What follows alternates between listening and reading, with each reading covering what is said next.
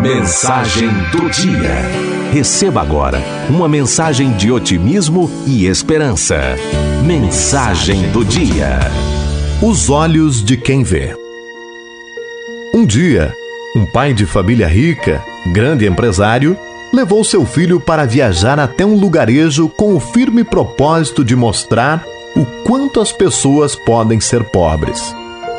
O objetivo era convencer o filho da necessidade de valorizar os bens materiais que possuía, o status, o prestígio social. O pai queria desde cedo passar esses valores para seu herdeiro. Eles ficaram um dia e uma noite numa pequena casa de taipa, de um morador da fazenda de seu primo.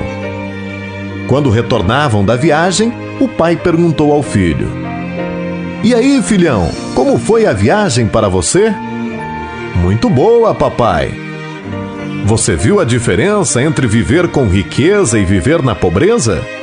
Sim, pai, retrucou o filho pensativamente. E o que você aprendeu com tudo o que viu naquele lugar tão paupérrimo?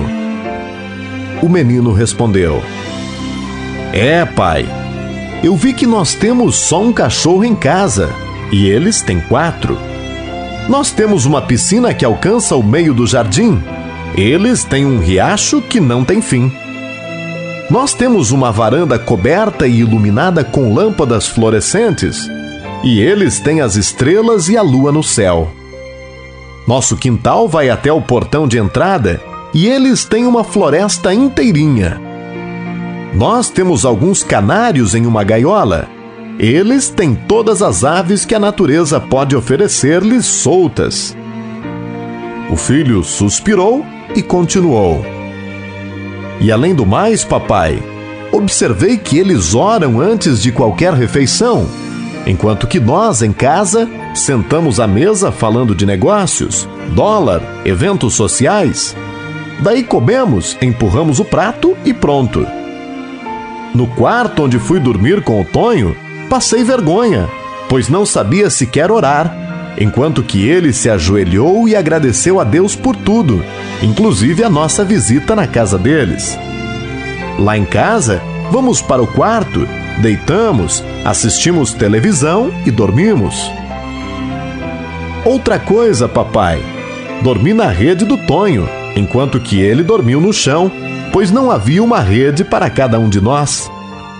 Na nossa casa, colocamos a nossa empregada para dormir naquele quarto onde guardamos entulhos, sem nenhum conforto, apesar de termos camas macias e cheirosas sobrando. Conforme o garoto falava, seu pai ficava sem graça e envergonhado.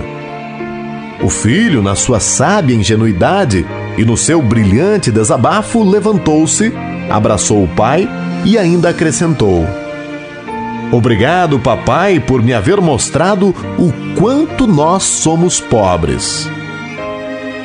Moral da história: Não é o que você tem, onde está ou o que faz que irá determinar a sua felicidade, mas sim o que você pensa sobre isto. Tudo o que você tem depende da maneira como você olha, da maneira como você valoriza.